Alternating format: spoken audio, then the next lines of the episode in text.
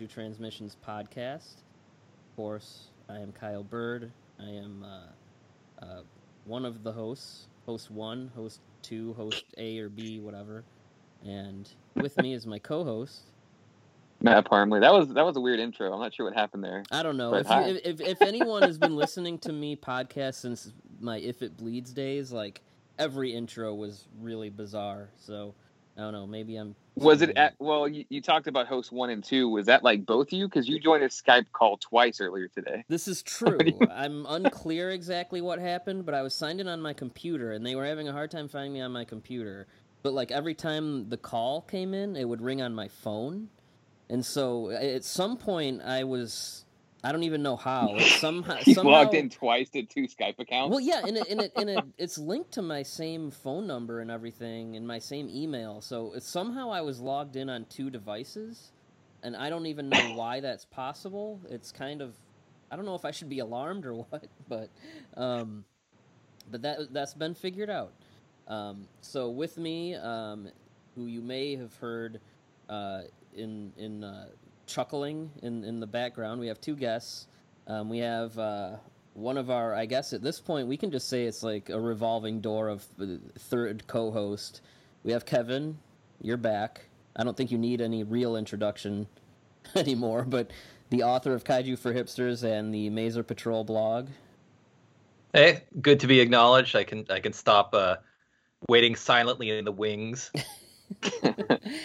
and uh, unofficially debuted on this podcast before in the form of re- the repurposing of Kevin's Godzilla Criterion podcast, which we also put out. But the official debut of our, our friend Justin Mullis, who we've known for a long time and we've talked on and off about getting on here at some point. So uh, it's good to finally have you.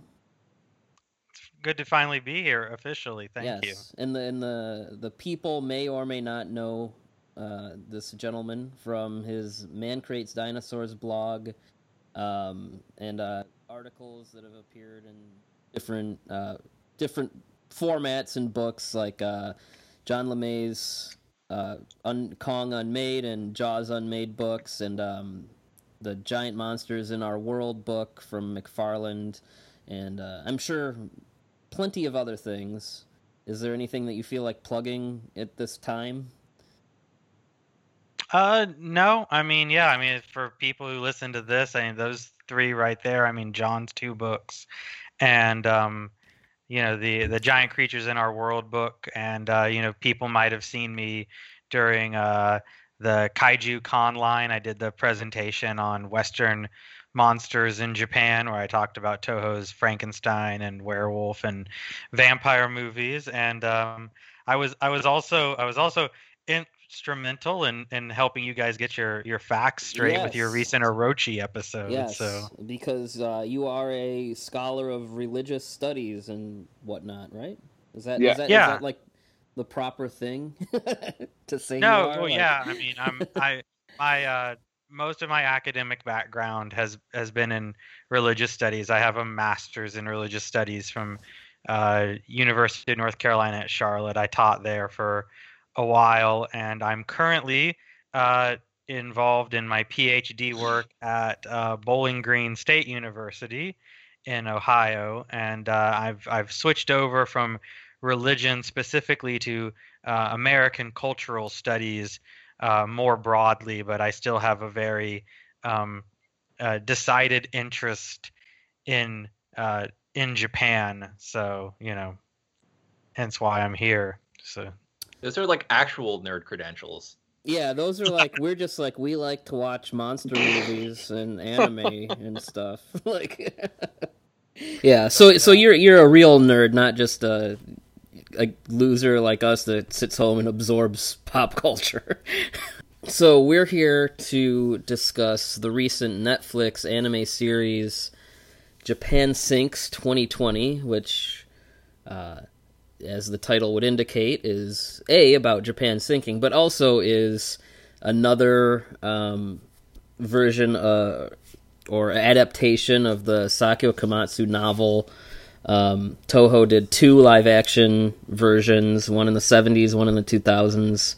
um, which we did review at length a couple years back. So anyone that uh, wants to hear us kind of talk about those, you know, I mean, go through our back catalog, and we do have a Japan Sinks episode where we talk about those, as well as the parody film Everything Sinks Except Japan, or is it Everything Except Japan Sinks? I don't know, whatever it is. Uh, the, the world sinks except. Oh, uh, Japan. well, okay, sure. Ah, Kevin coming in with okay, the world sinks except Japan. Um, so I guess this is a, a, a uh, what what are the what's the Hollywood jargon for that? The the spiritual sequel to that episode. Um, and and this is a it's an int- this is an interesting story uh, in that it's almost I I feel like this could easily become like the Japanese like invasion of the body snatchers and and let me tell you what I mean by that is that like it's almost like every generation so far is like getting their own version that speaks very uh, specifically about like what Japan is at the time, you know what the creators who are creating it feels like it means to be Japanese at the time. Um, so it's interesting to see, you know, these repeated updates of it, and you know, who knows? I'm sure there'll be another another version of it. This is a, It's, it's been. I was gonna say it's been recognized as that. There's um, uh, Susan Napier is a scholar of Japanese literature, and she was kind of one of the first people who brought attention uh, to Japan sinks the novel and then the film adaptations in the West because she wrote an essay years ago called "The Japanese Imagination of Disaster," and she talked about in that essay. Um, the original Godzilla, Japan Sinks, and then also Akira as being like these three works that showed how the Japanese have sort of processed this idea. And so because of that, you do see within like academic discourse, like Japan Sinks periodically pops up as being one of these, like Godzilla being one of these sort of touchstone science fiction franchises in Japan that's like, as um, or as it Donald Richie said about Godzilla, like it's a cultural barometer, right? You can look at it and be like, okay, how are the Japanese feeling about things right now? So Yeah, and like I guess to to put it as simply as possible, like the the and the novel and the original movie, I think were weren't too far apart. I mean, within ten years of each other, probably less. But um, so like in the seventies, it was more about like the kind of Japan's feeling of isolation and if we were to sink, like what would the rest of the world do? Um, and then like the the version in uh 06 that Shinji Higuchi did, that was coming at a time when like Japanese movies were really trying to be more, I guess, uplifting and and you know making the audience feel proud to be Japanese, kind of like uh, you know more of a more patriotic almost. The movie's been compared to a Michael Bay film, and like you definitely get that. I mean, spoiler alert if anyone hasn't seen it, like the I'll just say the title is misleading. um, and then uh, and then the parody movie uh, kind of turned that on its head and kind of was way more critical of like how Japan handles itself. And now we have this anime version which is very very much a post Fukushima 311 kind of take on it. So it is interesting that all of them are very representative of what's going on, you know, politically not not only politically but economically like socially like where where Japan is as a country um, at the time that they're made um, and then uh, this version is um, I'll need someone to help me out with this guy's name Yuasa what's his first name Masaki. Okay, Mas- uh, Maka- Masaki Yuasa, who is like, I guess he's. This is where like I am not an anime guy. I watch the stuff that I think looks interesting, but I'm like by no means up to date on anime at all. So this is where I'm going to lean into probably Kevin the most. But it, he, it seems like he's the newest like hot name, and I, I by new I mean I know he's been around for a little while now, but seems like he's he's he's branded himself the the way that like Anno has almost. Is that is that am I is that accurate? He's he's a very big deal now, and he's a very big deal in the West. But he's had an interesting career uh, in that uh, he he made uh, some some early films that like were kind of well liked by a, a very niche fan base. So things like Mind Game and the TV series The Tatami Galaxy are, you know, artsy and artsy people liked them, but they weren't like big commercial successes. Uh, but that was enough that he was able to uh, to kickstart a uh, an anime uh, called Kick Heart in uh, 2013. Uh, and when he did that, he, he kind of got a lot of international funding and attention that way because Kick Heart was well distributed and a lot of foreign people were putting putting funding into it, and it was kind of a an international darling. And from there, he was invited to work on the Cartoon Network series Adventure Time. And with that, uh, he got his own studio founded uh, for just one episode of, of Adventure Time, uh, Science Saru, uh, which is the the one that uh, he, he currently works for was was founded, and Science Saru uh, really is is where he starts getting these these big hits. Uh, uh, you know, movie wise, uh, if you look at uh, Night is Short, Walk On Girl, that was in theaters recently. Lu Over the Wall was in theaters recently. Ride Your Wave was in theaters recently. All of this is due to the success of a series that he did for Netflix called Devilman Crybaby, which Yep. was a huge, huge like anime of the year type of uh, type of hit. Uh, and that kind of got a lot of eyes on him and people going back and reevaluating all of his his previous works. So uh, it makes sense that uh, he did this series for Netflix that's a remake of a thing from the 70s. Uh, that's repeating again this year, and a lot of uh, high expectations are on it. Yeah, and it, yeah, Devilman Crybaby. That was one where like I've never been a Devilman fan. I, I'm very out of the loop when it comes to anime and manga. I, I don't even remember what drew it to me. I think I was just like, oh, people are talking about this. I guess I'll watch it. And it's like I really dug it. So I was like, you know, I'm on board with whatever this guy does next. And then it turns out to be this this story that you know I I really I mean, I, I don't like the Higuchi version really at all, but I, I really like the the original Toho film. I, I've never read the book though, so I mean, I was already like, oh, this is at the very least, this is going to be interesting. Um, And he doesn't really repeat styles from one work to the next. Yeah. He's, yeah, so yeah, he really makes the most of the animation. yeah, medium. he like this looks nothing like Devilman Crybaby, except for maybe in some of the most like surface level ways.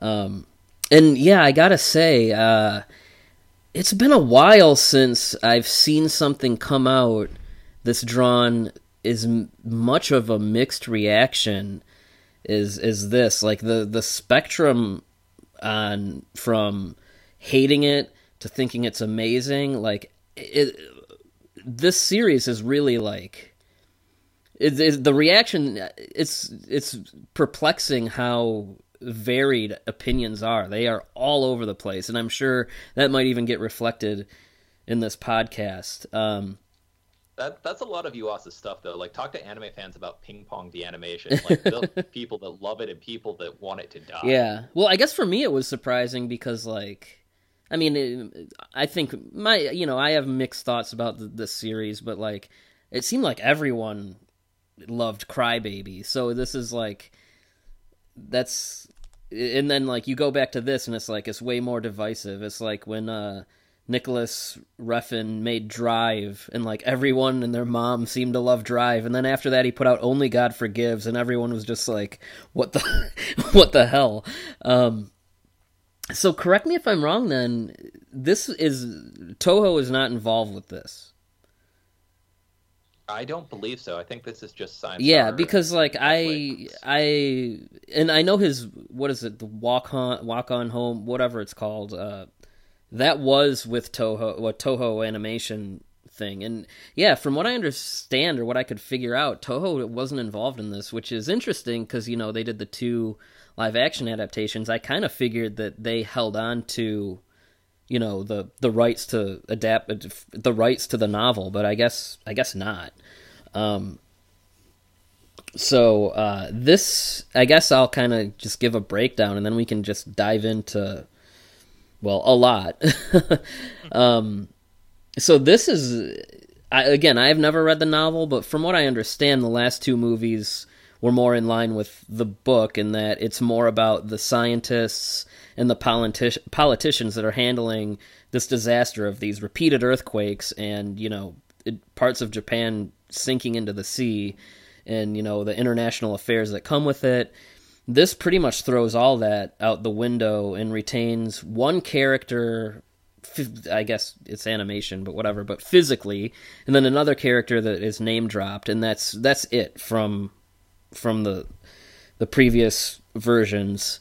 Um, and so here we have uh, I like until they brought in this character from the other versions, I, I, almost felt like, oh, this is like a side story. Like this is like this is what like un, your average you know family is going through during the the actual story. So we have a, a family, a, a, a, and um, that is uh, the the show gives you lets you know very early on they are culturally mixed.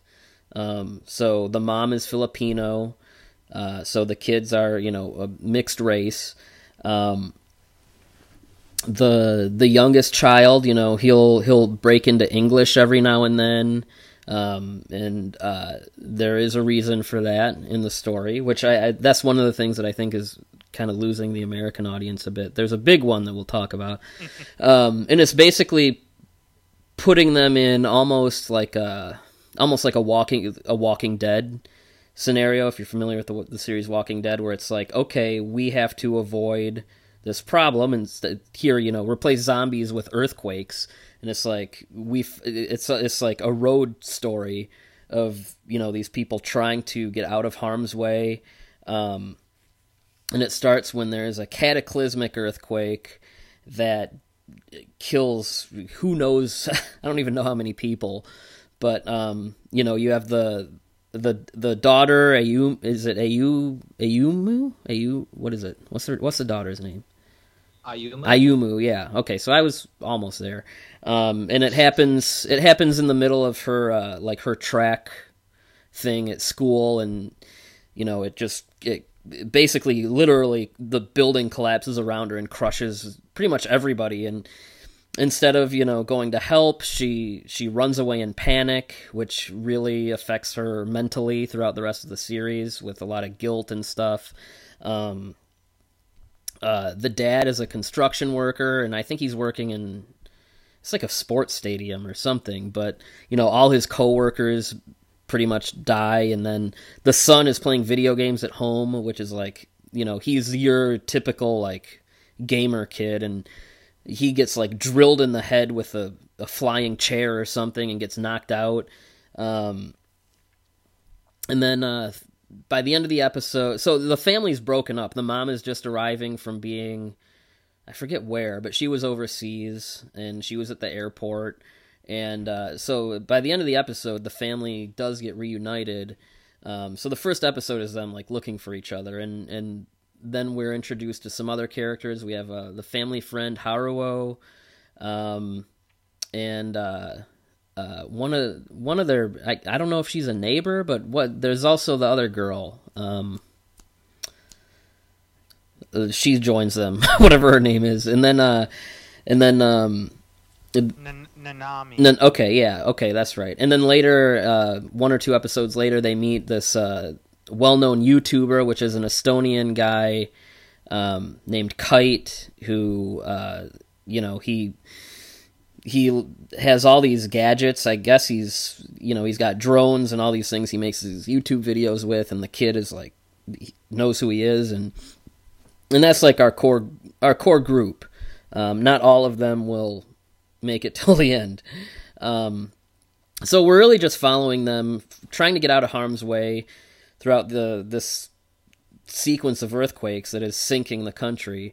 Uh, along the way, they meet um, a uh, uh, the racist with the heart of gold character who uh, is basically like Clint Eastwood in Gran Torino. Um, who's like the older an old one of the older generation guys uh, who um, you know he owns a store um, and they meet him when they go looking for supplies then uh, they end up picking up a i think like a hitchhiker named Daniel, who's a, a foreigner who is him and the old guy are trying to get to this convent called Shan City, which that's when the the series gets a little weird and it's um, basically a cult. You know, uh, for a while there, I was like worrying it's going to be like okay, I'm watching like Midsommar again, but. Um, and then and then after that, you know, they they they get out of that place, um, and then they while they're there, they meet up with Onodera, who, if the name sounds familiar and you know the story, I mean, he's like the protagonist of the novel and the two films, and he's like the the big sci- he's like the scientist that was like, "Hey, we're seeing all these earthquakes, like you got to do something." And um, in all the versions of the story, no one really listens to him. And then Professor Tadokoro, or no, um, Onodera is like a submarine guy I don't know what you call him, but and that, but Tadokoro is the professor. He's submersible pilot, yeah, yeah. He is, he is, the one. He was involved with like the, the earthquake research. Yeah, yeah, he yeah he's the, the one, one that's been going and surveying the, the ocean floor and, and stuff like that. And then Tadokoro, he's the one they only mention, you know, um, and he's the scientist that like is predicting all these earthquakes and saying like, "Hey, we got to do something." And, and no one really listens to these guys in any of these. Um, I know this series was made before COVID, but in a post coming out, being released in a post COVID world, there's a lot of scenes that are like, oh wow, like, uh, that's very familiar. Like the first or second episode, you have some guys that are like, oh, like those quack scientists that are predicting all these earthquakes. Like, yeah, that, like conspiracy.com i mean they don't say this i'm just paraphrasing but like yeah conspiracy.com says they're full of it you know we're gonna go this way and it's like yeah i'm pretty sure that they're dead by now um and they Tadokoro's or not Tadokoro Onodera's weird in this because he's um he's crippled so he can't move at all really. You know he's on a stretcher the whole time and like he he communicates with morse code and you know he does that by tapping on a surface um, and you know blinking once for yes two for no. Um, they never really say why but they they find him at that uh, convent so my guess is there's something there where they must have done that to him you know maybe they didn't weren't believing in his science or whatever um, it's basically like what if a cult like crippled dr fauci and like kept him there. I don't. I, I, I read it completely different. Well, okay, no, oh yeah, no, I'm interested I though. I, it was well. So yeah, what was? I think that that's what happens to him at all. Okay, well, no, I want to hear what Explain you guys. It. Yeah, no, no, I want to hear what you guys read on that was because I had no like it's the only thing I could even think of.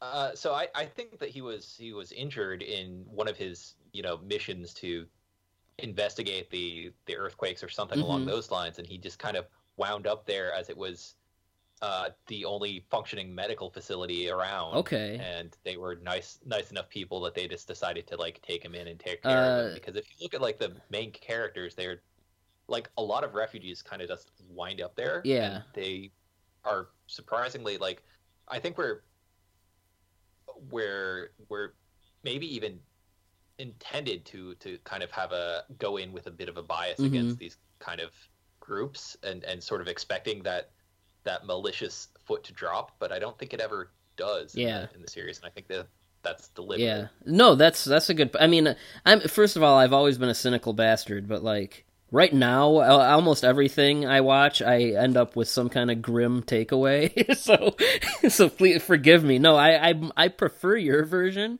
Um, but uh, yeah, I mean, and that's pretty much the plot. And we, you know, we will obviously get into spoilers, and we'll get into the ending because the ending itself is a whole thing.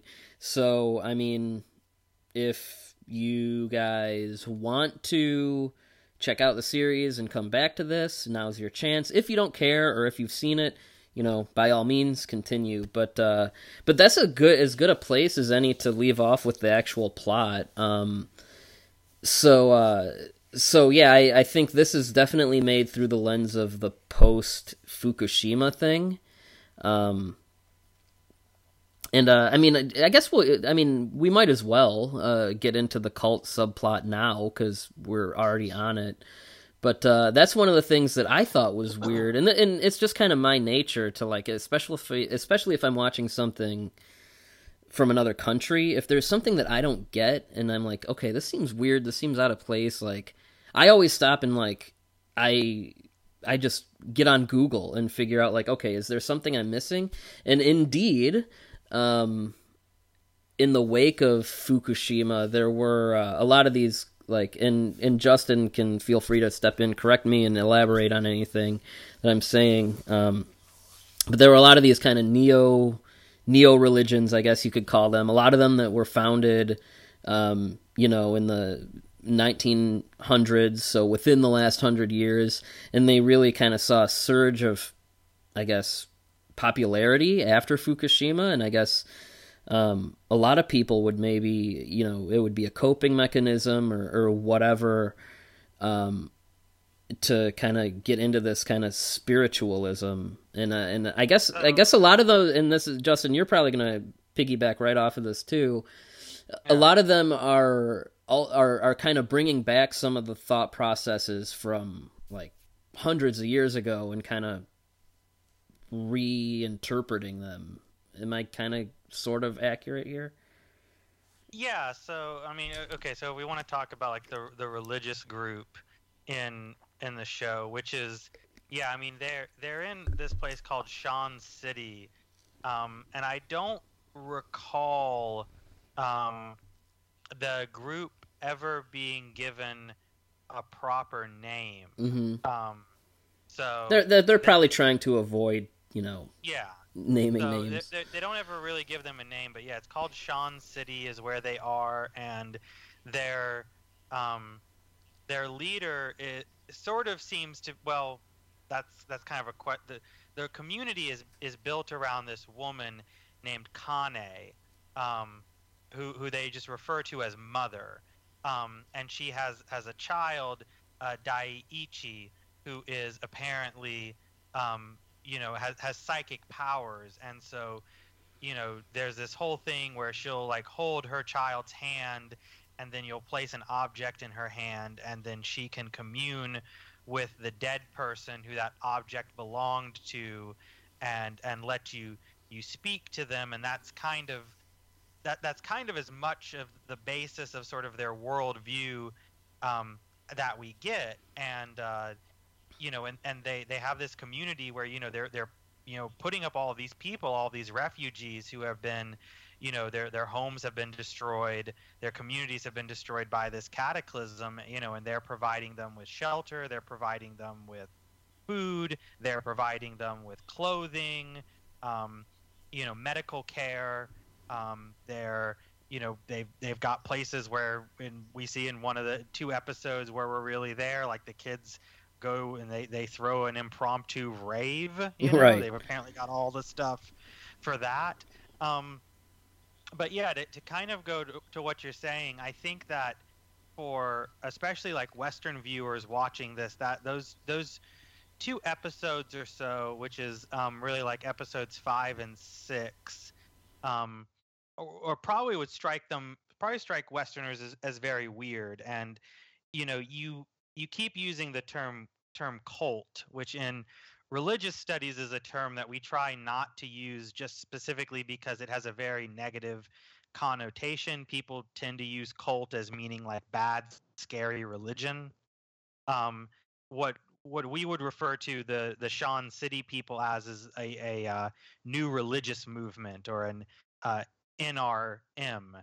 Um, so as just this idea of you know that they're very very nascent religious group, um, you know, uh, that that is built a you know a very sort of small community. Though that that's even that's even debatable because I guess it's you know what do you what do you mean by by a small uh, community? You know, how many millions of followers do you have to have? Because there's certainly lots of new religious movements that have lots of followers, but um, in terms of of like their inclusion in this and like what you were saying about you know how this reflects like 311 and stuff i think what's important for western audiences to understand that they're seeing here is um, well, well, first of all, you have to understand like Japan has a completely different sort of religious landscape than we have over here in the United States, right? I mean, the United States is a country where you have a very high level of religious affiliation. You know, it's it's we're we're up into, you know, the the 70, 80 percentile or more of people over here who openly declare themselves to be part of some sort of religious community predominantly christian but then also like jewish or muslim or or buddhist or anything and it's it's the minority of people who don't um, affiliate themselves with religion and in japan it's the exact opposite where most japanese people profess to not be involved with religion or to not be or to, to actually be um, atheists but the weird thing about that, what counterbalances it, is that you have a very high level of religious participation in Japan. So it's very important in Japanese culture for people to go to Shinto shrines or to be involved with Buddhist temples or to have little altars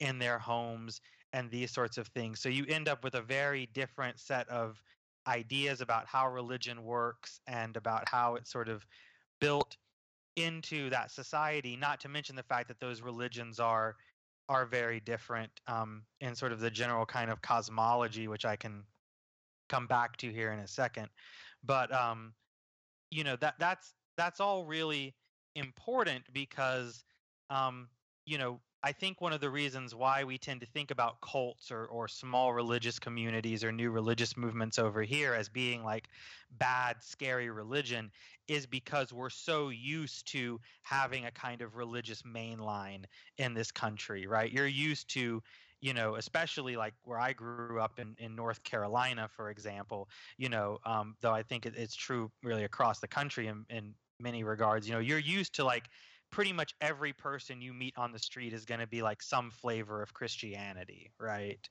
Um, like that's that's your norm.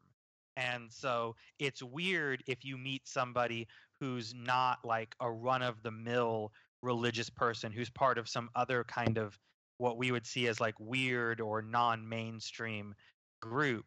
Whereas in Japan, because you don't necessarily have that same kind of widespread religious affiliation, it's not seen as being as being that odd. And like you were saying, so really what happens is um, in the the late 1800s, early 1900s in Japan, as a result of the Meiji restoration, where there's Japan opens back up to the world. Um, and they're not sort of just limited to kind of the the long-standing religious traditions of Shinto and, and Buddhism, you start having this influx of new religious ideas, and you start having a lot of new religious movements um, sprout up. You know, World War II happens, and a lot of that stuff kind of gets you know goes underground because the Japanese imperial government really puts all of their emphasis on a particular brand of like state Shinto. But when the when Japan loses the war and state Shinto kind of falls apart, then you have uh, suddenly another explosion in the post-war era of these new religious movements. And there's a very famous book uh, from 1967 called The Rush Hour of the Gods by a scholar, uh, Neill McFarland, which is all about how during the the 1960s um, Japan just kind of blows up with new religious movements, all of these groups just coming out of the woodwork. What I think is important here in the context of like Japan sinks and what you're seeing, and, and like what Kevin was saying about how these people are portrayed, is that what what does happen in Japan is that in the mid 90s, you do have this one particular new religious movement um, Aum Shin uh, Rikyo, uh, which is a doomsday cult, and they're uh, they they're infamous because in '95 they carry out a terrorist attack in Tokyo. Uh, they release um, sarin gas into the subways, and they they end up killing a number of people and hospitalizing a great deal more. And as a result, it creates a lot of hostility in Japan to these new religious movements. And really, um, and this this is my understanding from from stuff that I've read and people I've talked to, until 311, people in Japan are really edgy about new religious movements, um, even if they're ones that have been around for a long time, like Soka Gakkai, because there's this idea that any one of these groups could turn into a next um, um, Shinrikyo, and it's only after 311 that that sort of changes because during 311 where there's so much confusion and you know problems with the Japanese government responding efficiently and on time and helping people a lot of these groups really step up. Um, Soka Gakkai among them and there's there's a number of others. Um, and they're the ones who end up kind of servicing their community and taking care of their community giving people places to stay, feeding them, clothing them, uh, providing medical care for them, um, even even after the government comes in, and then of course even after the government leaves, they keep doing this. Um, there there has been some criticism of what they've done uh, because you know it just just as there is with uh, any kind of disaster relief effort uh, that's done by religious groups you know you think back to like the earthquake in haiti where you had like christian groups helping out there and there were things about like maybe you guys should be handing out more bottles of water and less bibles.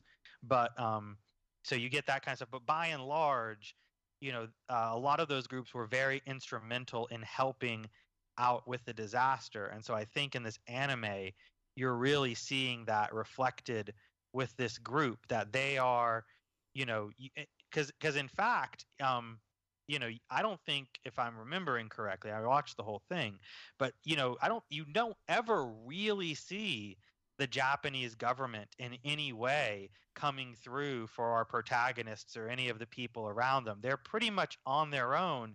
And the first really significant, sub- substantial help they all get is from this this uh, you know Shan City community, uh, you know that that puts them up and, and helps them. So I think you're seeing kind of this this reevaluation of these sorts of groups uh, in this anime. So there's a really good essay um, that was uh, I can't remember when it was published exactly. It was a few years ago, but there's a scholar, Christopher Harding from uh, the University of Edinburgh. He did a lot of uh, ethnographic research in Japan after 311. And uh, I think if you read this article that he wrote, um, you'll see kind of some parallels with what's also going on in, in Japan sinks with that community because he talks about how this belief in ghosts was so important to people after that disaster for the obvious reason that there had been such a tremendous loss of life and so many people had loved ones who you know they wanted to speak to one last time or they wanted to hear from. And so you know you see this explosion in people going to mediums people going to psychics people going to somebody who claims that they can get them in touch with their deceased loved ones and even and even not just with people. Um, harding in this essay talks about something that's like fascinating where um, he mentions that there was a, a town where there was a, a payphone booth that uh, you know was had it was like the only thing left standing. Like everything around it had been destroyed but there was this payphone booth and the payphone didn't even work anymore like it wasn't connected to anything but it was just still standing there.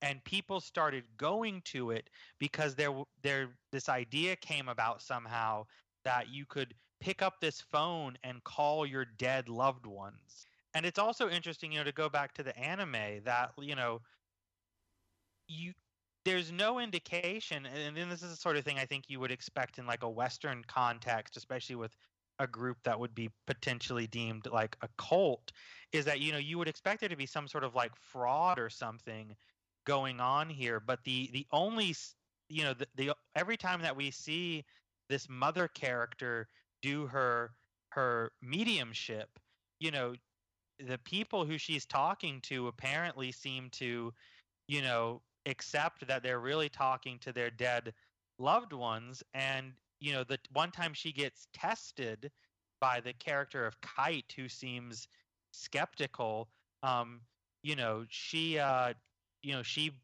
uh, proves him, you know, wrong essentially because he gives her, you know, those glasses that came from from the one dead girl, and she's able to relay a message from Nanami to uh, to our protagonist. So in a weird little way, the the show even seems to be suggesting or going along with the idea that you know these powers are real and that people survive from you know beyond the grave, which again would not be unusual in that culture. So, so I think the thing that get, getting back to the point that I, I was making before, that the whole yeah. double medium uh, kind of is arguably one of those things that could trigger more skepticism when you have this uh, adult making claims and saying, "Oh, I'm not making these claims. I'm not leading a cult. It's this child who is silent and cannot say anything to confirm or deny that that is actually leading the cult." And that is one of those things that, if you're st- skeptically inclined, probably leads you to to wonder if there's some manipulation going on. Uh, and that's something that is, well, as you said, in, in Japan Sinks, uh, seems to be not, but in say special actors, uh, definitely it is more the the disingenuous sort of behavior going on. So yeah, I, I, haven't I haven't seen special actors, so I'm I'm curious now.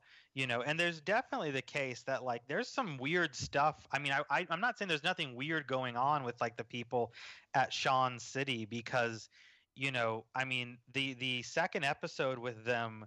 Well, I well the second episode with them where everything starts to fall apart when their compound gets hit by one of these earthquakes like you know you see there's some stuff going on behind the scenes that we're not really privy to where you know i mean the the the mother character she's apparently like sleeping with one of her bodyguards or something. And um, then you know there's some other people who i guess have you know some like leadership roles in the community that are trying to like steal a bunch of like money and gold and then there's like a shootout and so you know there's uh you know there, there's clearly some stuff going on there but again like you know they never come across as, as a whole as like particularly sinister or untrustworthy you know when the they, they they don't deny the disaster going on the woman mother uh, tells everybody to like get out you know and she's really upset when like a number of her followers uh, refuse and they're like no we're going to stay here and like die with you. So you know because she doesn't want that. She wants them all to to leave. One last thing, and I swear to God, we'll move on from the this religious group. Um, it is interesting though to compare uh, the them in this to um, a movie like uh, uh, Jellyfish Eyes, which has a character who's after Fukushima, whose mother has gone and, and joined one of these groups and is just completely drink has drunk drank the Kool Aid, and like that that movie portrays them as like basically loonies, you know. Um, but I mean, I think that might have even just been a little bit of a sub- kind of an intentional expectation subversion on Yuasa's part because there's a lot of stuff like the the first episode where they're at that commune. I was not comfortable. Like Daniel's weird. Hmm. Like I don't know how you guys feel about Daniel, but I don't. I still don't trust him, even though we don't see him do anything messed up. But like he's weird. Like uh, like I was getting super like Midsommar vibes of like, yeah, these these people are probably gonna kill you, and like even in I think it was the first episode, like I swear to God, I thought Daniel was gonna like have sex with the mother. I was like, lady. I, uh, you guys might know the part yeah. I'm talking about too, yeah. where like he goes into the, her room and like they start talking. I'm like, lady, you don't want anything to do with this guy. Like, in the end, we he, we didn't see him do anything bad, but there's something there's something with him. But yeah, in the end, you know, you see the the the woman who who leads them. You know, she's like leave, and then when people don't leave, she's like mad at them. She gets pissed off, and then it turns out like yeah, there's like other people in whatever hierarchy they have, maybe like directly underneath her.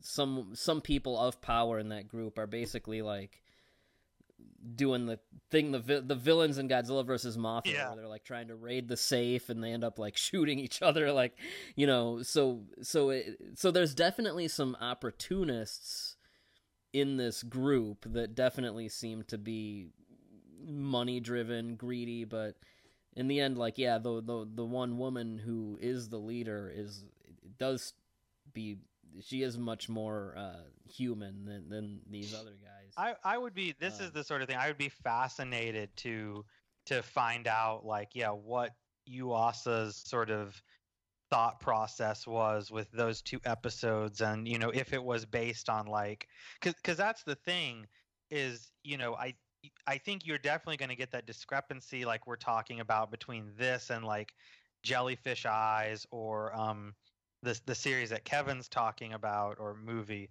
um because you did have people who had very different sort of experiences I, I- think that ties into a broader theme that goes throughout the whole work. Uh, and I think that it's it's it's something that you know we say this is a post Fukushima series. I think this is a post Japan series because if you oh that that too Yeah. uh, because if you look at the the the, the characters that are, are are good guys, you have a mixed race family, you have a hikikomori, uh, you have a Estonian trans person, you have your your weeaboo basically in, in, in Daniel coming there. You have this this cult that's founded basically to comfort an autistic child. You have a crippled man, and if you look at your Japanese characters, you have an old racist drug addict and a, a rapist. Like, Yeah, that's Right. uh, that about sums it up. Um. Well, but yeah, I, I that's one of those things that like it, to me. Once I found out, like, oh, after Fukushima, there was this big uptick in people joining these groups. Like, it's no, it's no coincidence to me that any Western review or something that I see for this series, that's like the first thing that gets attacked is like feeling so weird and so out of left field. And I'm only, I can only imagine for a Japanese audience, they're like, oh, of course they're acknowledging this big thing that happened in this collective trauma that we went through.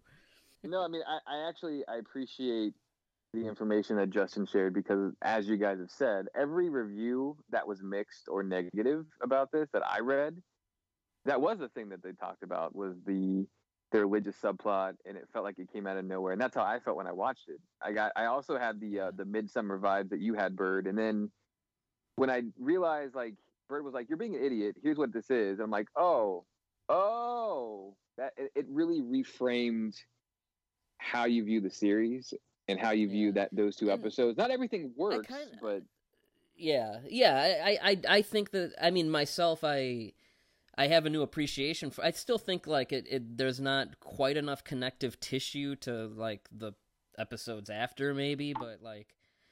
I, I just knew there had to be something more to it, and like uh, that's one thing that can be kind of frustrating with Western reviewers when they review something like this. Is like, you know, maybe do a little bit of homework, you know, because this is made for a Japanese audience. This isn't made for everybody.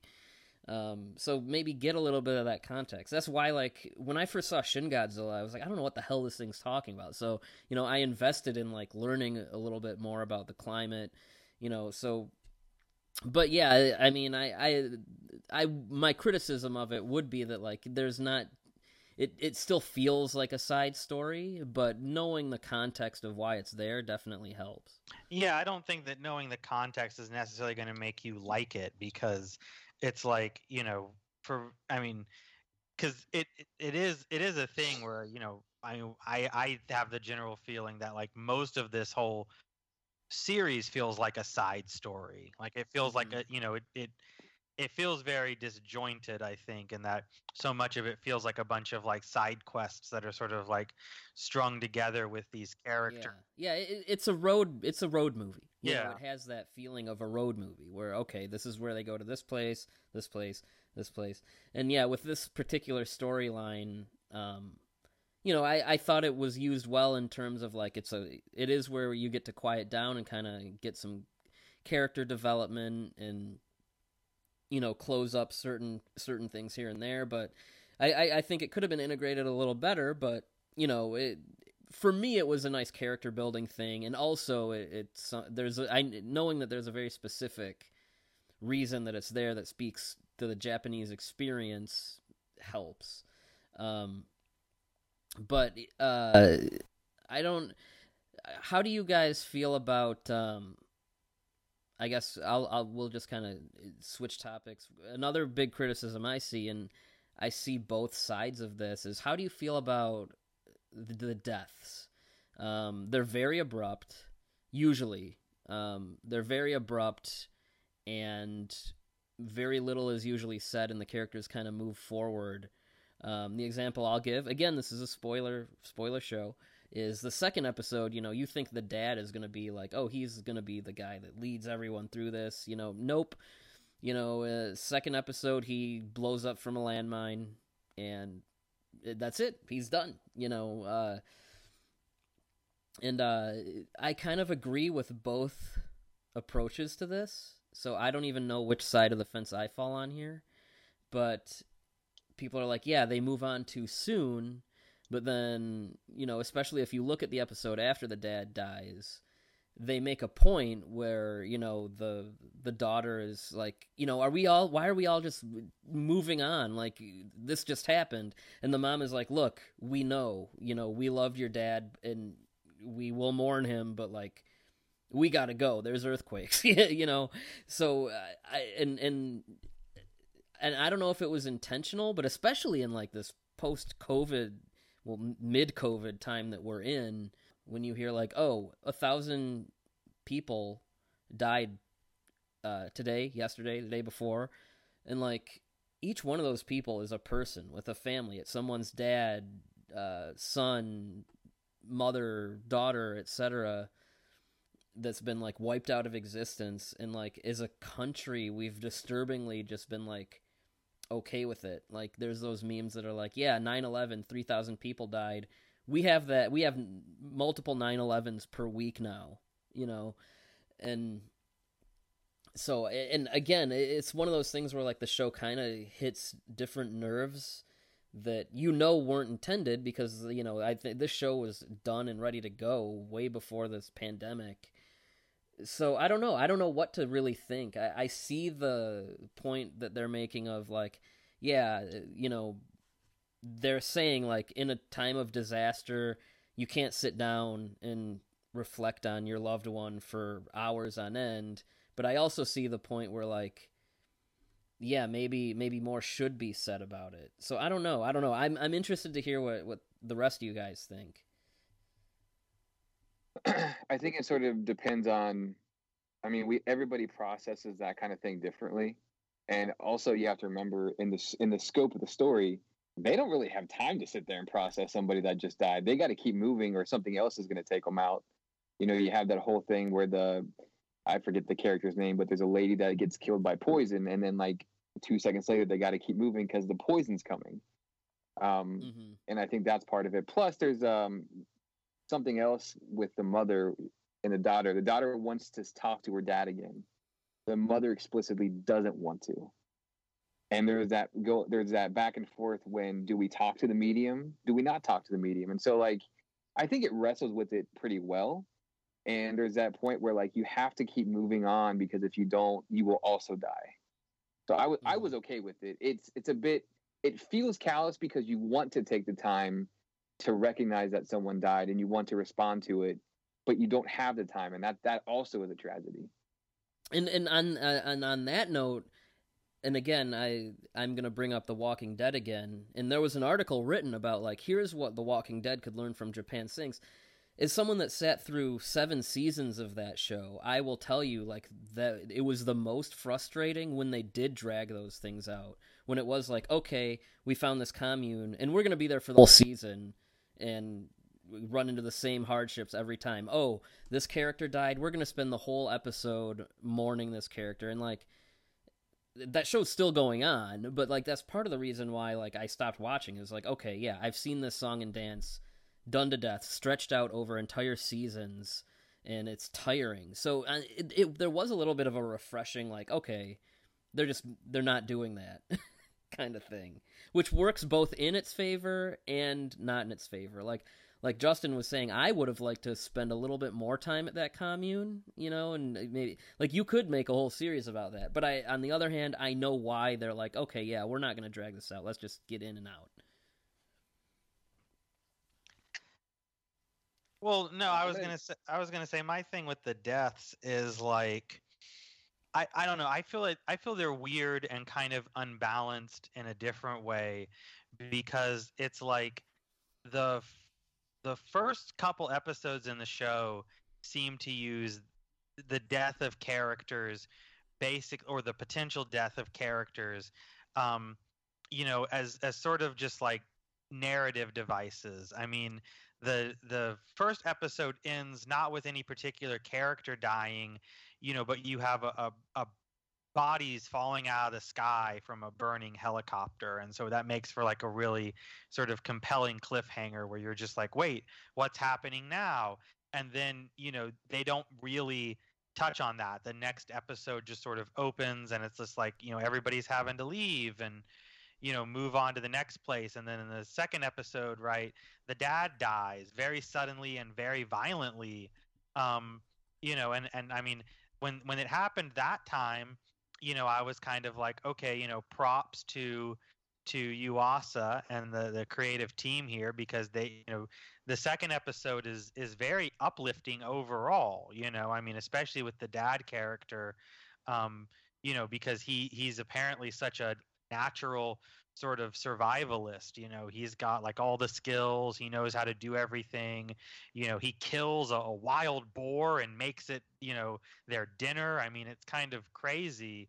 Um you know and then then to have him die in this very sudden dramatic violent way you know kind of did a good job of pulling the rug out of of you you know but they also did it right when it was like and credits. And so then it's like gotta go into the next episode and then what uh, Matt was talking about, right? Nanami dies suddenly and violently, um, but it seems to be done in service of then introducing the character of Kite because then Kite can save our protagonist, right?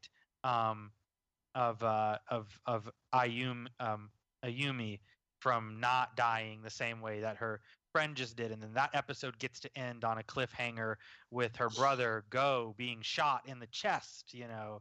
And it's like they, they do that. They do that for a while there and then they just kind of stop. And then what's weird is that they sort of shift gears where then following that every character that dies gets to die like a hero's death you know a much more uh, like it's, it's like a different kind of cliche because then it's like yeah like so than our our old like you know uh, Japanese Clint Eastwood kind of guy gets to die this very you know heroic death you know in this like falling tower you know firing arrows allowing the family to escape. And um, the Hikikomori character you know gets to gets to die you know making a 10 second dash you know between passing waves to grab a, a computer file that they need that's been you know washed into a little tide pool or whatever. And and so it just that that was that was my issue with it was it's like it's not that i think that the deaths are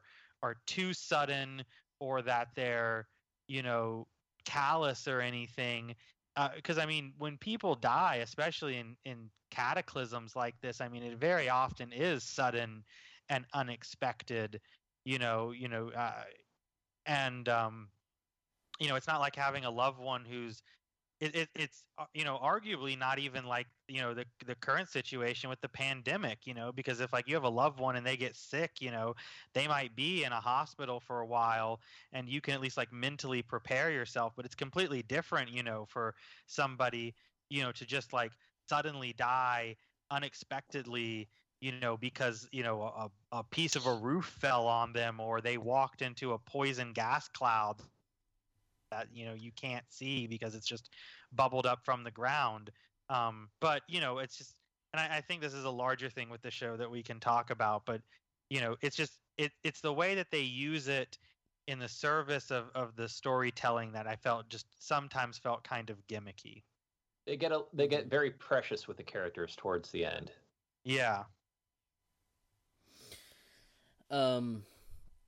So I think now would uh, you know I, I think we probably want to wrap up not in a in a little bit because some of us have to get up early. So I I think we should pivot into um the overall theme. So I'm gonna kind of get back to what Kevin was saying about this being like a post Japan movie or series, and he mentioned you know the mixed race uh family you know basically the biggest i guess hero is uh, you know you find out later is um is is transgender.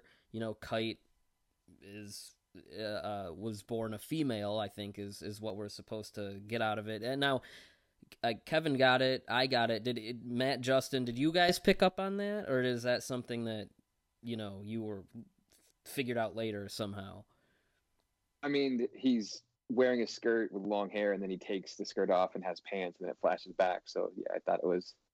It, it's like subtle if you're not looking, for, if you're not paying attention, you you would miss it. But it's, I thought it was obviously there, very yeah. Um, and and I I think we, it should be said that trans issues, gay issues, you know, um, in I mean they're pretty bad here, um, but Japan has a lot of problems with it. You know, I mean things like forced sterilizations, which I think even some states here still do that, but I that's like yeah, yeah. Unfortunately, there are some states. over there. You know, um, so uh, to see it really kind of go in that way, even in, in as you know, even in just that brief moment, I think is kind of. I mean, would it be cool to have known that throughout the whole series? Yeah, but I, I mean, even including it right there is a interesting kind of power play of like, yeah, this, this guy, you know, you've been following, he's a trans person. You know, how do you feel about that, audience?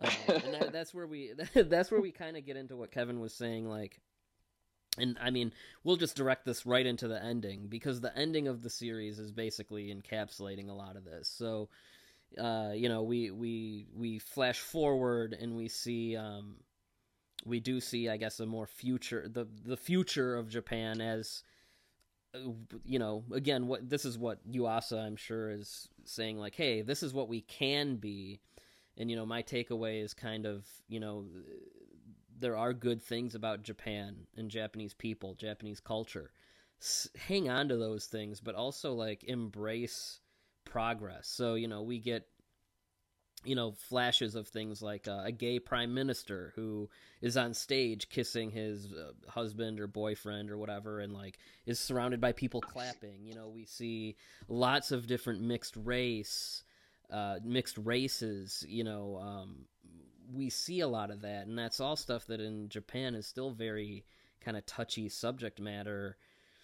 And um, it all comes out through there. And then, and then what's interesting about that is I also don't really think it's saying like, "Hey, erase Japan's history" or anything like that, because we do see, um, like they do say like it's people migrating back to what's left of the homeland to make this new Japan. So uh, there is a little bit of the traditional culture left. It's just I think it's really leaving out a lot of the more toxic, you know, the racism, sexism, transphobia, homophobia, stuff like that. And that's how, as as uh, a- people, the country can move forward. And and a, a little visual um, to that is uh, we see like a record that is repaired with uh, is it kintsugi? Um, it's basically it's an old like I think going back to 18th century. Um, way of repairing pottery. Um, we see that in the in that um, in the the cult's little commune that they do that. But later on at the end, we see a, a record, which is like you know a modern uh, product that's repaired with with that gold, um, uh, ancient gold practice. So. Um, I don't know. So I, I guess that's kind of where I where I fell in kind of my understanding of of that, and you know, it's and we can also pivot back to the previous episode. There's a sequence that I don't know. A lot of people don't like. I liked it, but um, where the characters do their own little freestyle battle raps, and they're all kind of going in on about the pros and cons of Japan, and you know, uh, certain characters are like, if you don't like it, why don't you just move out? And then other characters are like, yeah, this country's always treated me like trash. Like the kid, especially, is is pretty anti-Japan, you know, and. Uh, another thing that a lot of English language reviewers are doing is kind of being like, I don't, I think it's dumb that you know he says certain words in lingo in English, but like that is what younger kids are doing over there because it is, you know, they like to speak English and say catchphrases and sayings in English. And you see throughout the series, there's characters that give him shit for that, and they're like, you know, basically saying you're a fake Japanese person. So, well, um, I mean, it's not like we don't have a particular, uh, you know, subsection of our population over here who likes to sprout random phrases in Japanese for no particular. Right. right. You know, oh, kawaii desu. You know. Oh. um, but yeah, I mean, what what did you guys think of? I guess would you guys um say that that did you guys have similar kind of takeaways from from that? Because there's so much stuff that is in a 10 hour uh, 10 hour uh, 10 episode series of only like 25 minute episodes like there's a lot of stuff that's delivered visually or maybe non-verbally. I i think yeah. um oh, go ahead. No go for it kev. Okay just just on the the the theme of like a japan that is more inclusive and uh, accepting of outsiders um i think it's worth bringing up that the producer on this is uh Eunyoung and the uh, the series dir- director, not the the overall director is Masaki Yuasa, but the series director is uh, uh, Pyeon-Gang Ho. So these are two Korean women working in the Japanese animation industry, and that is, you know, sort of two unusual uh, cases to to be in in high positions like that. And I think that that might inform some of the themes that are going on as well. Well, I think it's yeah, also had, just. Ref- uh, go ahead, Matt. I was just going to say that um, I had a very similar read to to what you did, Byrd, and it, it's worth noting. Like the father is the only like quote unquote pure Japanese in the family, and he gets taken out by the remnants of war in Japan. Right, an old bomb goes off and, and, and kills him, and then we're left with this ragtag group of people that are a mixture of all kinds of different things. And then every time you meet somebody who hangs to old Japan or hangs to xenophobia. There's a sequence where they try to get on a barge, right? And they won't let them on because they realize that the kid is half Filipino. And so anytime you meet those people, they immediately die afterwards, like the barge gets taken out. Um, and then you find like the the gaijin, right? The the I guess he's American or whatever, but he's he's he's actually helpful and friendly and like all the the typical stereotypes that would be or they're they're all just flipped on their head. And so at the end of it, though, you do see that Japan still has the Japanese still have their identity. They're returning back to their homeland, but it's different. It's more inclusive, and like so, my my read was basically the same as yours, Byrd. I was gonna say that um, I uh, going off of what what Kevin was saying, I think it's also a thing though that you're facing. The, the this this show is is is talking about Japan having to face what's an actual reality for them, um, which is that you know uh, Japan as a as a society, you know, they're not doing great in terms of population. And they haven't been for a few decades now. Um, really, ever since the 90s when the economic sort of bubble burst, and Japan's kind of been in a long recession for decades now and uh, it's led to a, a, a sharp decline in um, in marriage, and it's led to a sharp decline in uh, uh, uh, birth rate. And you know, I, I if it if it hasn't already happened, I haven't looked at those statistics in a while. Um, but it, it's either it either already has happened or it's going to happen very soon. Is that Japan's uh, elderly population is going to surpass their um, you know uh, their population of, of young children or young adults. Um, and so you have been seeing this move over time where like, you know, the you know there's this tension where you know the Japanese are very proud of their culture. They're very proud of their society. They're very proud of what you know they see as kind of like a pure purity to their culture, a kind of nativism. And at the same time, they realize that they need to bring people in in order to sustain it. And and you know, you sometimes see these things pop up on like social media and stuff about how you know the Japanese are you know looking for you know uh, foreigners, you know, Westerners or anybody else who want to come like live in Japan just to keep like certain historic old houses in condition because there isn't anybody to live in them and it's part of their cultural heritage and they're going to fall apart and become dilapidated otherwise. Or um, it was, or uh, I was just having a conversation with uh, about with somebody about this not that long ago because I was watching uh, uh, sumo on NHK and uh, you know every other sumo wrestler was either um, you know half Japanese or uh, or less, and it's because you know since really the early 2000s there are not enough men in Japan to uh, qualify to, uh, in the weight class for sumo. And so they've had to start bringing in people from either usually Hawaii or Brazil to compete in sumo. And it involved them changing the rules because it was supposed to be that you had to be uh, pure 100% uh, Japanese to, to qualify for sumo. And now it's like as long as you have any Japanese blood in you, even if it's like a quarter, you can participate in sumo. So you know, I think that you're you're really seeing this this kind of tension being reflected in the show, where it's like, you know, if Japanese if Japan as a, as a culture and a country is going to have a future, it's it has to be dependent on their willingness to embrace outsiders um, and and invite people to come in and kind of take care of that culture. And and that's a real that's a real tension and i think that's a real dilemma for a lot of people you know and, and it's interesting how many places it pops up. I mean i watched the uh, i've been watching the 2018 kitaro anime on crunchyroll and when they do the great yokai war arc uh, in that series that actually is a very key part of it which surprised me is how sort of intensely political a couple of the episodes get because you know they have these these yokai who are refugees from a country who the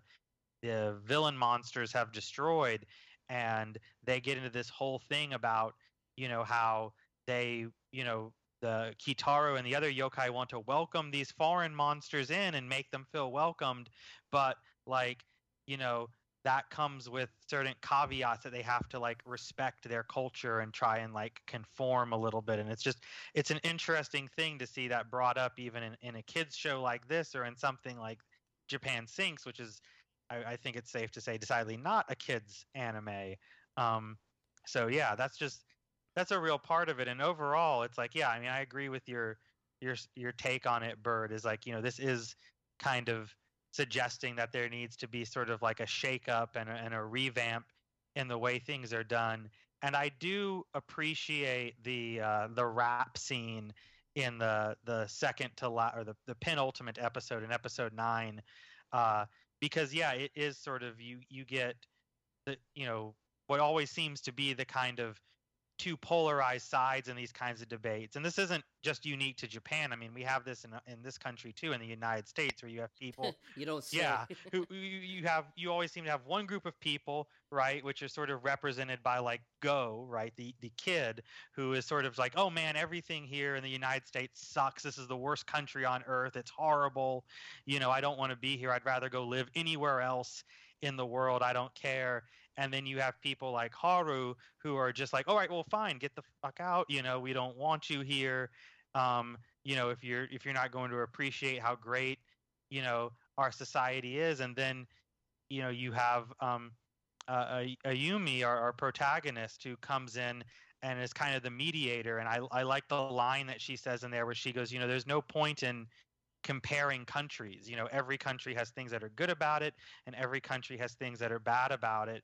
And the point is to, you know, work on on making things better, not to, you know, try and, you know, tear everything down um, you know, because you're unhappy about the way way some things are, and not to, you know, try and get super defensive about the way things are, uh, because you know you you don't uh, you you can't see the problems that other people have, you know. So um, and again, it, it it might be it might be weird and and kind of you know cringy in a way to just have this sort of impromptu kind of freestyle battle you know. I get the i get the point that it sort of feels like you know somebody was sitting around going what are the kids these days into? But um but i you know i, I think that uh, like a lot of this a lot of this series you know it, it has its heart in the right place so Well, Devilman also had had rap battles, so uh, i don't honestly remember that part of devilman but so much of that I show don't is know a, that I do either. yeah so much of that show is a blur for me uh, in Crybaby at least. Uh, Uh. But uh, yeah, speaking of speaking of sports, just a, a little lump on top of all of the other stuff that's going on. You know, there's this Olympic imagery throughout the entire show, but I think it's interesting that what, that what Go winds up being uh, proficient in at the end. You know, swimming is obviously you know ties into the whole Japan sinking, and his mom was a swimmer, and yada yada yada. But also esports, which is something again one of those things that's very considered fringes of society it's it's represented as an olympic sport in this this sort of idealized future so it's again just sort of embracing a new different culture and um and elevating it in a way that you wouldn't necessarily see Yeah, so like that's another thing. Like, is this like, is this like a, was this intended to be like kind of a product placement for the Olympics kind of thing? Well, I mean, I think it's my understanding is, unless I'm I'm mistaken, is that this is supposed to take place, um, like right after the Olympics, because I think their dad is. You mentioned he's a construction worker. I think it's that he's supposed to be like helping to dismantle the Olympic Stadium now that the thing is over. I might be wrong about that. yeah Yeah. Well, at the e- at the end, we see Ayumu is in the Olympics, Right. right? yes But that's like a So I don't know. I future mean, And- yeah i- i- the, the future olympics because it's, she's in the paralympics because of her leg Oh, yeah. I, I mean, yeah. Let- I, me- I mean, it doesn't really matter. I mean, whatever. But that is actually that is the one I want to say something about that real quick. That is the one part of this show that I find to be the what I found to be consistently the most frustrating thing, which is that there is no The good leg. reason she should have lost her leg.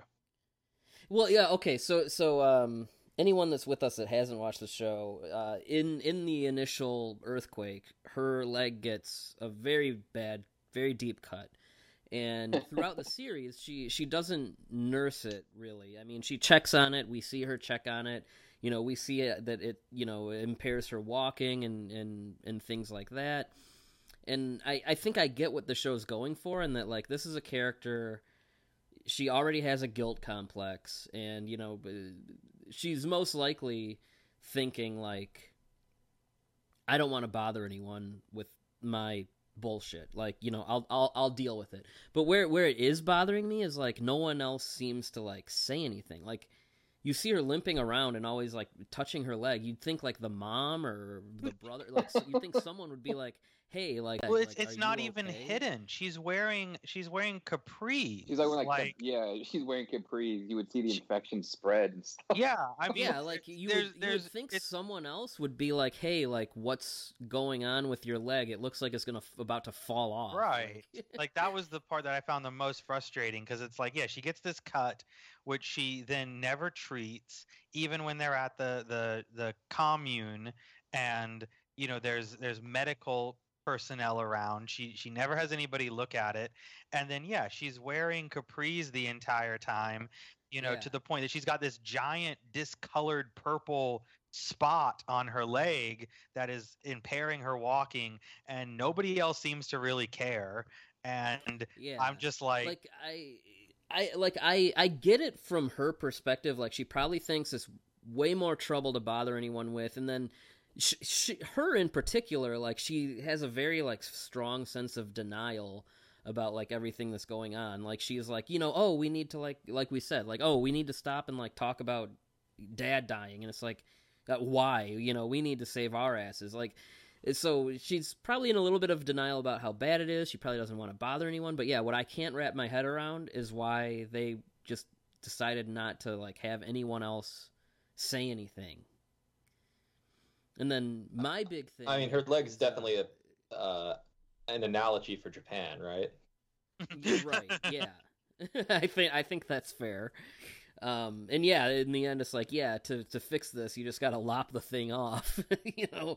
Um, uh, my big thing is like, and this is my biggest complaint is, I mean, I realize it's ten episodes, five hours, but there's a lot of really sh- narrative shortcuts and a lot of reliance on, you know, oh, how convenient kind of things, especially in, in especially with Kite. Like it's like Yeah. he is Deus ex machina as a person. Like he discovers like a a, a heavily like arm yeah he discovers like a heavily a heavy duty submarine that just happens to save everybody at the right time. For no somehow after like Japan is basically sunk he finds like one of his old devices in the ocean and it gets everyone out of out of trouble. And like he just so happens to be able to radio like people that like work with him. And so that that was bothering me. And i like kite as a character but it's like good god he's like batman. And There, there's uh, like a then scene I where don't- it it seems like it might be humbling him when it, Onodera is maybe drowned, but then it turns out Onodera's fine. So It- right. Yeah. And Onodera, he bothers me too because like he doesn't make a lot of sense. First of all, like his whole deal is pretty unclear, and there's different reads on that that we talked about. But then like he knows exactly when the earthquakes are going to happen, and he doesn't seem to tell anyone until like five minutes before they happen. Like, why does he have a secret cave? like he has his own bat cave in Reasons unclear. So the movie can happen. So, like- is that how that goes? So yeah, it's like because reasons like those two characters bothered me, like not not necessarily them, but like the, how the how the story utilizes them bothered me. I like both of the characters. I think they're fun and cool characters, but the way they're used in the narrative is just just irked me. Well, it's it's it's weird. It's weird because I think the treatment of Onodera kind of ties into sort of a larger thing about this this show, which is something that also reminds me of like Shin Godzilla, because you know Shin Godzilla was so much about the idea that kind of like the older generation and kind of like the people in established positions of authority like they can't help with this new problem. They're not equipped for it. So you need like this younger scrappier kind of group of outsiders. And that's sort of what this show does too because unlike the previous versions of Japan sinks where it's been focused on like the scientists and the politicians and like the military and people who are in positions of authority. Here you know none of those people matter and it's about like the people on the ground the younger generation right people who are marginalized in society either because of their race or their uh, gender or, or what have you. And onodera is interesting because it's like you know he's he's the, he's a scientist so like the show doesn't want to completely dismiss him. He's important but he kind of you know but they, they literally paralyze him. They make him unable to speak unable to move around on his own accord you know um and and so it's like he becomes entirely dependent on our younger scrappier protagonists to like take care of him and like i guess rescue all of his data and help implement it to sort of preserve the future. Um so it's it's a weird sort of energy that's going on there with him and like his character. It's it's like the show wants to acknowledge it's like yes like Onodera is important as like the symbol of scientific authority but he's not allowed to speak. So I dig his uh, setup once they once it flashes forward to the future Japan. He's in like a some kind of like robot suit or something. I don't know what the hell that is. He does he does have the best intentional joke in the show though, which is going back to that rap battle where like after everybody's had their say and then kite turns to him and they're like do you do you have anything you want to say knowing he can't talk and say what you get is him just like tapping morse code on on like the bar of his stretcher and the subtitles just say i'm going to break everybody's neck who wouldn't listen to me that that made me laugh but yeah the the group of, of folks I, I watched it with every time it cut back to Onodera, we started uh, Morse coding the word earthquake. So Um, so what do you think, if there is one, do you think there's anything uh, to read into old Morphine Man who uh, is very blatantly racist, and then at the end kind of gets to play the hero a little bit? He gets to be that Gran Torino kind of, like I said at the beginning, the racist with the heart of gold trope. I mean, do you think they're going for anything particular with, you know, that character being representative of that more problematic older class or I don't know, this is where I think the show's a little more nuanced um Well, he's not. I mean, I think that on the this. I mean, it's weird because it's sort of like, it's it's that weird thing where if you wanted to get get into that conversation, that people sometimes do that I, I I'm suspicious of the, you know, um, I'm usually suspicious of sort of the intention here, but you know, you start making up these categories about the difference between like somebody who's a racist versus someone who's like a xenophobe versus someone who's right. like a and, and bigot. I mean we yeah, we even hear that now Right. like, you know, we hear like oh, my my, you know, my drunk uncle like, yeah, you know, he doesn't hate black people, but you know, every now and then he says the n-word. I'm Like, not racist, I, but I forget who it was. Yeah, you yeah, you get that uh I forget what it was. I don't know if it was College Humor or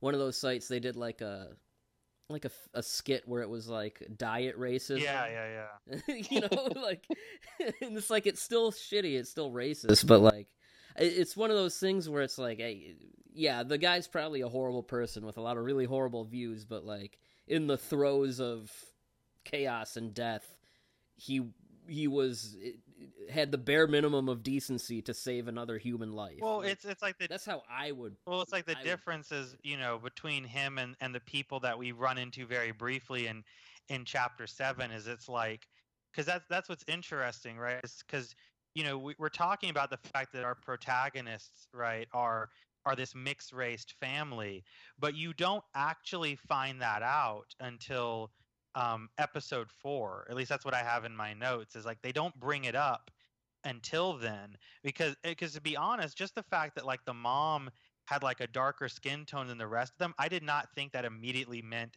that she wasn't um, Japanese per se. I thought maybe she was from like you know the Ryukyu Islands where you know they they Mm. tend to be darker uh, skinned. Like Mugen from Samurai Champloo is is supposed to be from the Ryukyu Islands, and that's why he's darker than the other characters.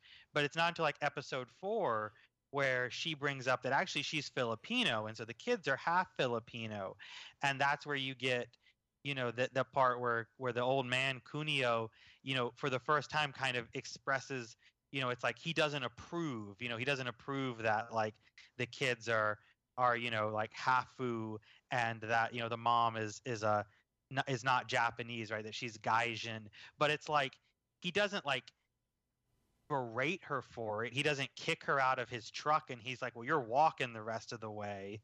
You know, he's just, you know, he's kind of rude about it versus, you know, you get to episode 9 and you have that scene with like the barge full of, you know, ultra nationalists um who won't even like take them on Yeah. because they're And, not and they're about to take them on until they find that out. right. And then they're like, "Oh, uh, never mind." Like, Yeah. get bent. well it's it's it's it's weird because the thing is like with that scene is like you sh- you show them on that barge and they're chanting like these openly like racist slogans and yet for some reason like the family still tries to like get on and then you know they're immediately rebuffed and the thing about them is it's like you know Yuasa doesn't even give them like the time of day he's like immediately like blows them up because it, it- Right, it's yeah. sort of so it's like yeah i mean that's where i think the nuance you're talking about comes in because it's sort of weird because it feels like you know there's he's sort of saying like you know look if you're somebody who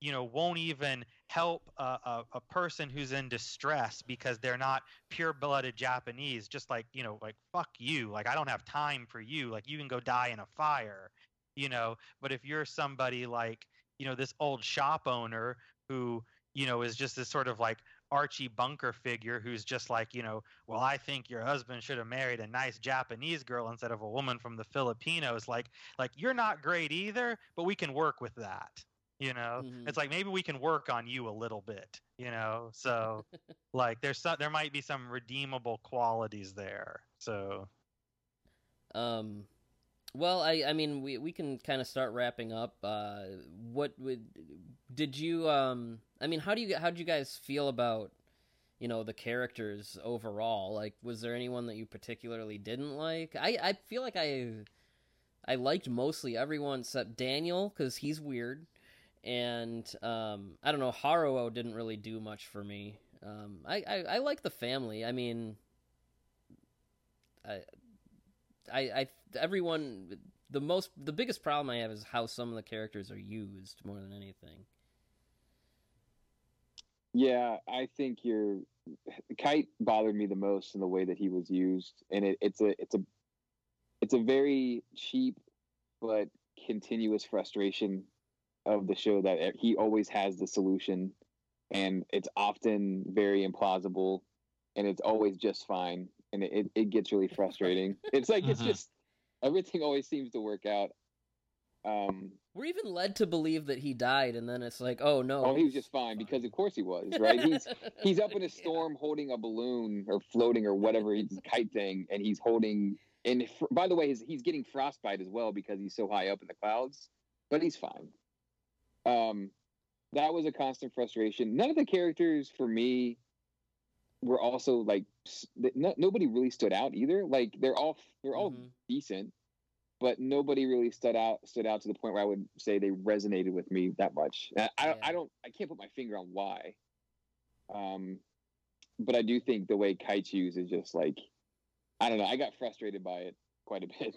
Yeah, I mean, I thought the characters were fine. It was, but again, it was that sort of thing where it was like, I didn't hate any of them, but there wasn't a particular character who I was like, you know, I wanted to spend more time with. It was Right. just the sort of thing of it's like, you know, they all do what they're supposed to, you know, I mean, um, you know, uh, Ayumu is, you know, a, a pretty standard protagonist. Go is annoying in the way that I think he's meant to be as like a little kid with, you know, uh, you know, some some you know dumb opinions about things. Haru is, you know, just kind of there. He gets to be he's supposed to be inspiring at the end. Kite is a cliche, you know. So yeah, it's just like yeah.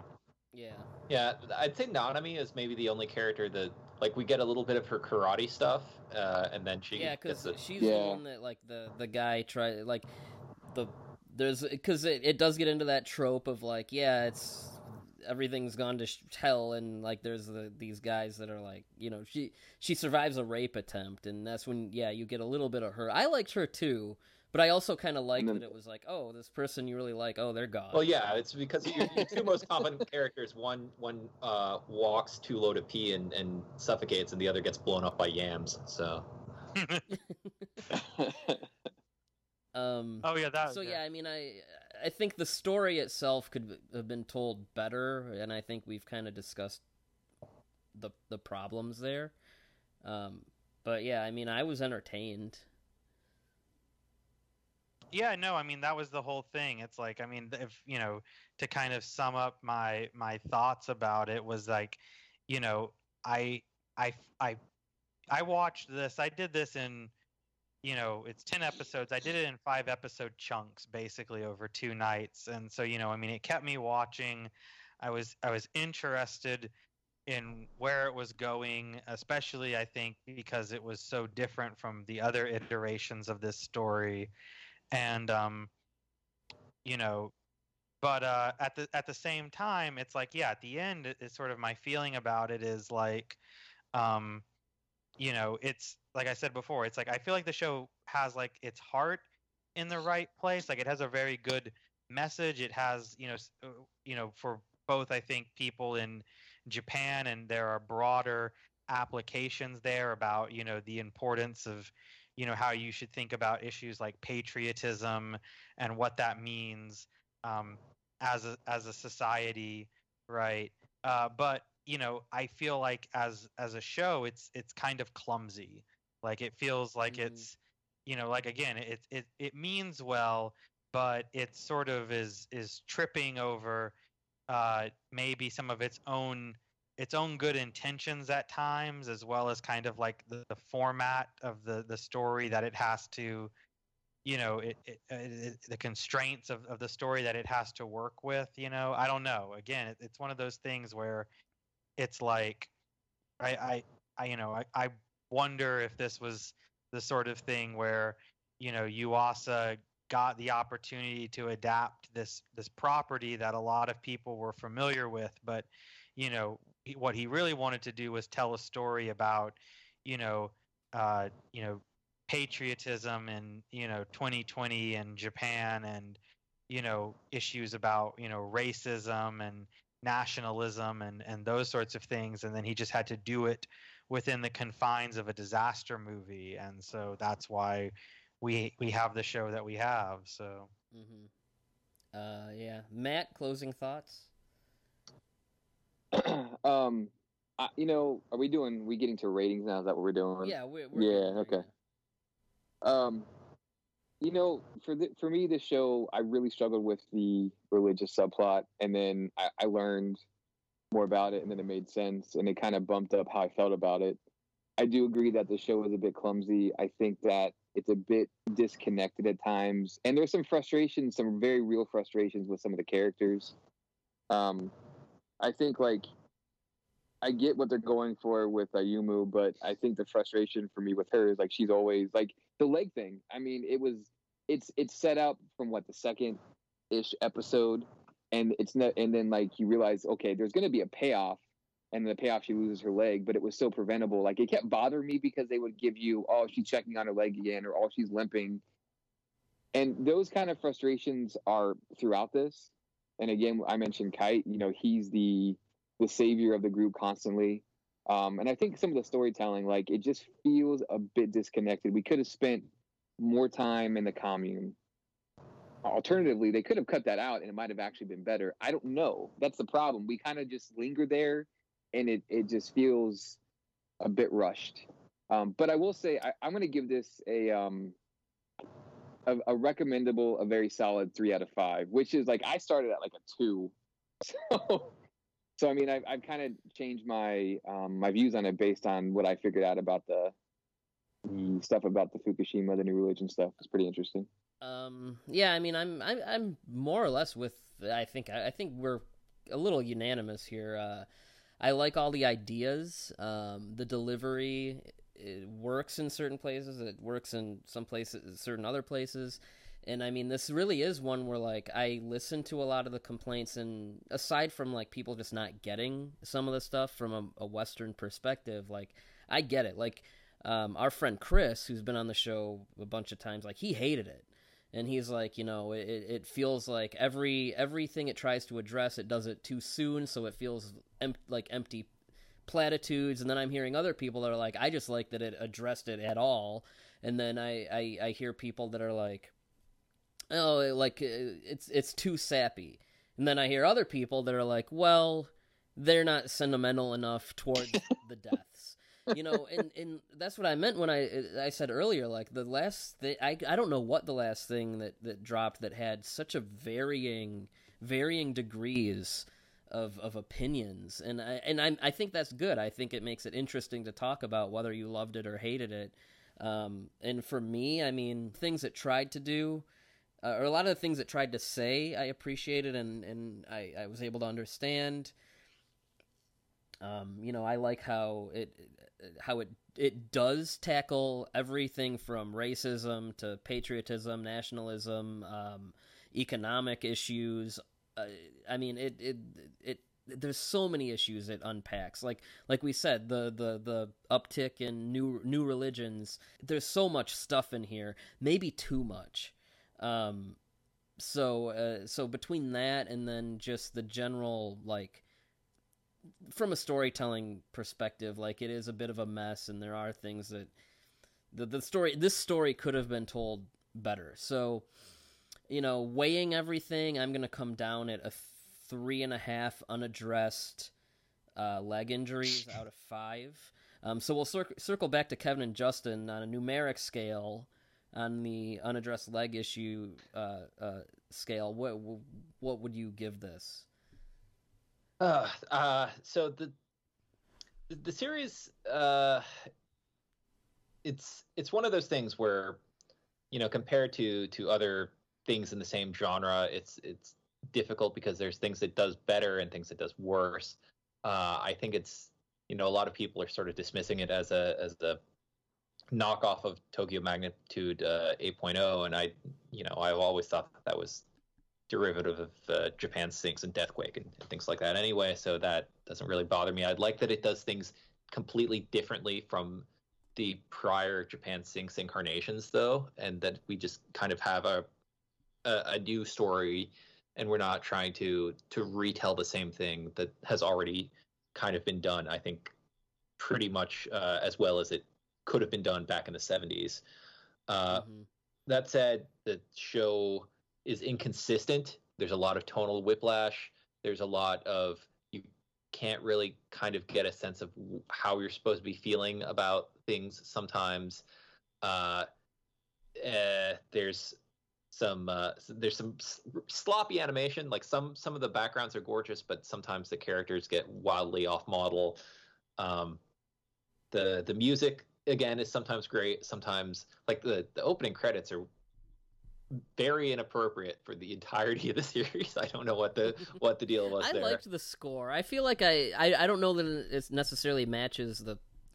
The I liked it too. Scene all the time, but it feels like something I could just put on like when I'm trying to chill, and and would be a good listen. But oh yeah, it's it's one of those like it. I, I would love to have a soundtrack, but I don't know how well it always matched up with what was going on on screen. So um, yeah, I would give it maybe a, a three and a half on the Richter scale. All right. All right, Justin, where would you place this on a, a scale of five? Um, I think I'm going to come down the same as as all of you guys. I'm I I think three uh, out of five uh, unaddressed leg injuries. Like it's you know, like I said, I think that it has good intentions. I'm I'm happy that it's trying to address some of the issues that it it does. Um, I wish it was a better show. You know, I wish that it was more mm-hmm. consistent. I wish that it had better storytelling. I would love to be able to unabashedly recommend this to people because uh, uh you know some of the themes that it addresses. You know, I'd love to be able to say, you know, hey, if you want something that has a really good job meditating on, you know, the the issues of of patriotism, like go watch this anime. And unfortunately, I feel like I can't do that because it's like, you know, I, I would be saying, you know, hey, there's this anime that does that deals with all of these themes it's not very good, but if you can get through something that's kind of mediocre, right, yeah, then you know there's some good content in there. So yeah, it's a three out of five for me. All right. Well, uh, I think we're good there. Um, I know Kevin. Uh, we've kept him up a half hour later than we said we would, so you know we can head on out. Um, so yeah, I mean, guys, thank you for joining us. Um, yeah, it's an interesting show. Uh, my favorite is still the 70s Japanese version, which the prime minister in that movie is like, he's MVP of all this stuff. Uh, and uh, you can forget the Higuchi version as far as I as far as I care. But um, no, this this was a good discussion, and uh, yeah, I'm glad you guys came on, and we'll head out of here. Sounds good. Thanks for having. Good night, everybody. Good night. Good night.